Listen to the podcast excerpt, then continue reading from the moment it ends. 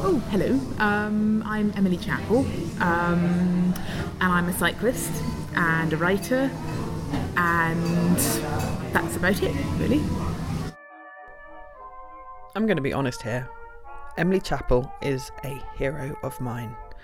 A London cycle courier turned bicycle adventurer, she's an all round badass as well as a genuinely down to earth, lovely person. Had some really fantastic conversations with her about what it's like being a woman cycling alone, travelling long distance, what you want to eat, and general nonsense. You gotta love a woman who can make more ridiculous moose jokes than the moose women. She's currently riding around the UK promoting her new book, What Goes Around, and London Cycle Courier Story. I caught her while she was in Manchester and took her to my favourite lunch spot, the Sidney Street Cafe, which is based in the Joyce Layland LGBT Centre, for a curry and a chat about cycling adventures. Well, I've just written a book called What Goes Around, which is the story of my uh, my years as a cycle courier in London.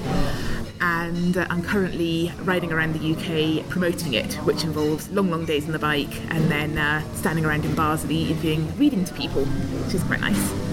So I'm just going to get right in there. I really like your most recent blog post because I know you've had people talk to you about, mm-hmm. you know, going and doing it on your own, and I, and I, to a lesser extent, when I've gone and done cycling adventures on my own, um, had people kind of a bit surprised. Yeah, this is something that I have been dealing with right from the beginning, as pretty much as soon as I started to ride a bike, which was 10 years ago now. And then when I decided to go off and cycle across Asia and things like that, it just became the constant question, you know, but you know, isn't it dangerous for you as a woman? I mean, you know, as a woman. And I have been asked this again and again and again. Every time I do an interview, every time I give a talk, someone will ask that. And usually they'll sort of say, well, I mean, yes, you're very brave, you know, very brave with all the risks, you know, as a single woman, as a solo woman, as a white woman. And the more I think about this question, the more I realise it's just based on all these incredibly ill informed prejudices.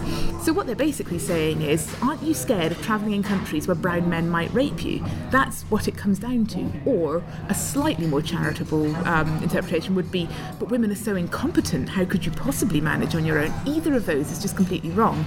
And I've spent now what adds up to several years off on my own on a bike in foreign countries. I have never been raped and I've never been attacked and I've never felt like I was in danger, except occasionally from traffic, which you get here.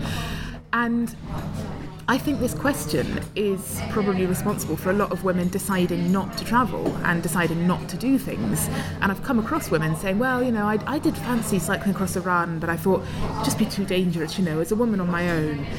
And my experience has been pretty much the opposite of that. Um, I've had one or two annoying men over the years, and I've had hundreds and hundreds and thousands of kind, friendly, helpful, generous people who have always sorted me out when something went wrong and who have kind of invited me to stay with them and insisted on giving me food and stuff like that.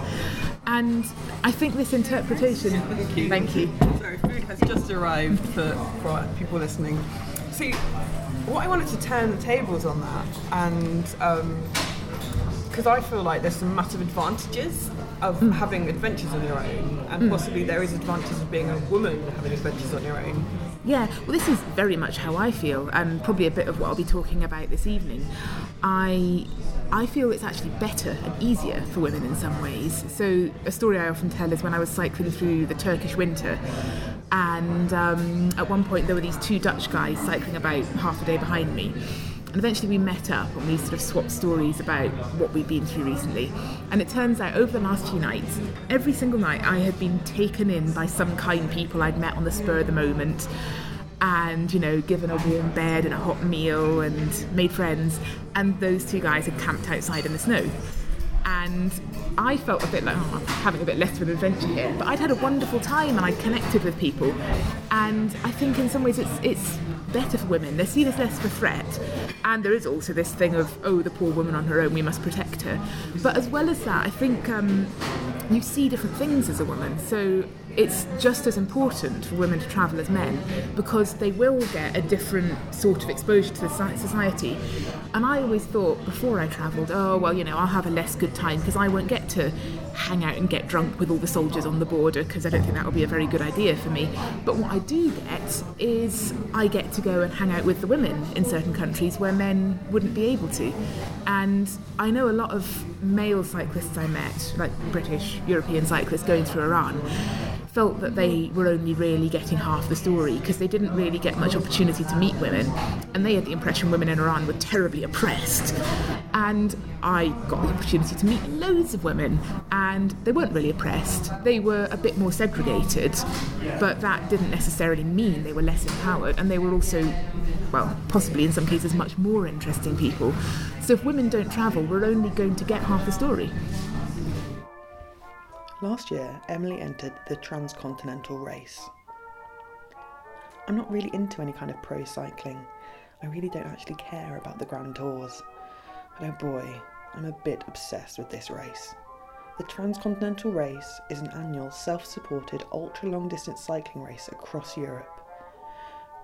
The racers take their own routes, sleeping and eating as and when they need to, having to visit a set number of checkpoints along the way. These checkpoints are not in a straight line and tend to be at the top of ridiculous mountains. The transcontinental race is kind of a mad bastard child of Audax and touring and racing on acid and crystal meth and a bucket load of caffeine. It's amazing and utterly inspiring in a Jesus Christ, I would never ever ever do that. Emily pulled out on day 8 after ending up in hospital in Slovenia with mysterious chest pains.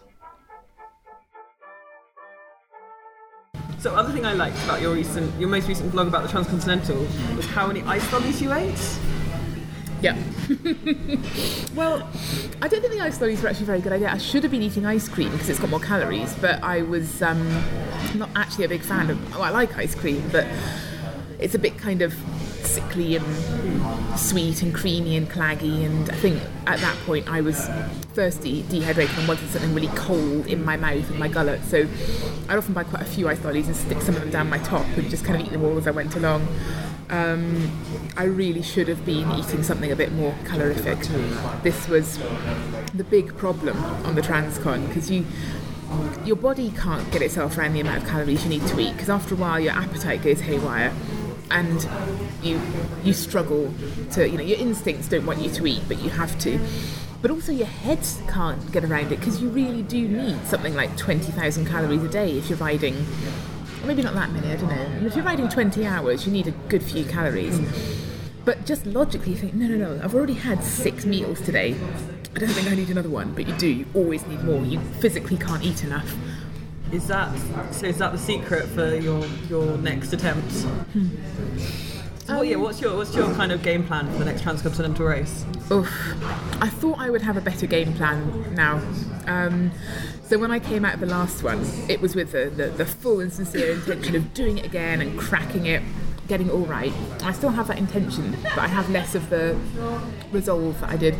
So I was thinking, right, I need to figure out the sleep thing, and I need to get going on my Garmin and really, you know, get into that, start using that, and um, sort out whatever chest problem it was I had.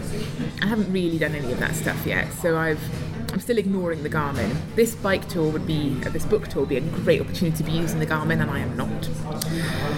And I haven't sorted out the chest thing, though I have sort of figured out what it is and that it's not going to kill me. So, what and, is the chest thing? Um, I think it's my intercostal muscles. Um, uh, they're the ones that are between your ribs, and it's only on my left side. But that sort of all adds up because I've got a lot of problems. Not problems, but you know, I've got a lot of twinges on my left side because I was a courier for years carrying this bag that rested on my left shoulder. And I often notice I'm kind of hunching my left shoulder up so yeah, my left shoulder, my left ribs, my left lower back, and my left knee have all got little things going on. So I think if I straighten out my left side and work on that, that'll help. And yeah, I need to figure out the sleep thing. I didn't get enough recovery time, and that's something I'm sort of considering this year. so after the transcontinental, how long do you think it took you to recover?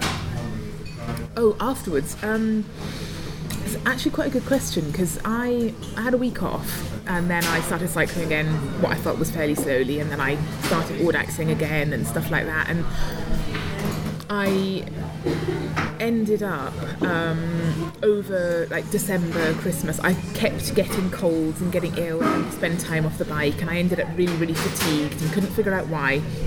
And a training buddy said, um, "This is this is fatigue. You didn't recover properly after the Transcon." I was like, "I had a whole week off. I should be fine."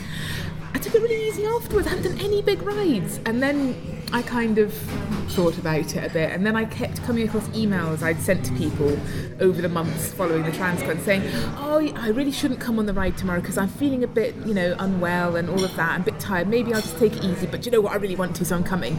And that happened about three times and I thought, oh yeah, maybe I should have taken it easier. But it's it's hard. It's always hard to say no. I won't go on the ride for my own good because riding makes you feel better. And I do have this sometimes slightly dangerous assumption that any problem I have can be solved by going out on the bike. So, as someone who's ridden from what's it, Anchorage to Seattle mm. in January, well, January, February, March, January, February, March. In the UK, when is um, when is when is the weather too bad to ride? Oh, today. It's um, I've got a terrible double standard on this because it's it's horrible in the UK. This winter's been horrible. Just cold, icy rain and mud everywhere. And in many ways, the Alaska Highway was easier. Um, because it's always it's always really really really cold and you're wearing the right kind of kit and also when it's that cold it kind of keeps itself to itself you're surrounded by water in the form of ice but it stays as ice and snow it doesn't seep into your clothing or anything and it's I don't know, just feels a bit more cleaner. Whereas here, for example, I'm riding from uh, after my event tonight in Manchester. I'm riding down to Oxford for a thing on Saturday, and the forecast is for hovering around zero and sleet and snow, and that's just going to suck. And I know I'm going to get really cold. I'm going to have wet feet. I'm probably going to get quite shivery in the early hours of the morning, and it'll take me a long time to warm up. And I could do without it. that evening, I went to see her talk at the Sandbar, where I picked up a copy of her new book. If you get a chance, you should hear Emily talk about her adventures. She's definitely been a massive inspiration for the big adventure I'm currently planning. It was also fun to watch a gaggle of middle aged men trying to mansplain to her about the best way to get out of Manchester. She's ridden halfway around the world without the aid of GPS, but yes, she needs you to tell her how to get to the other side of Buxton.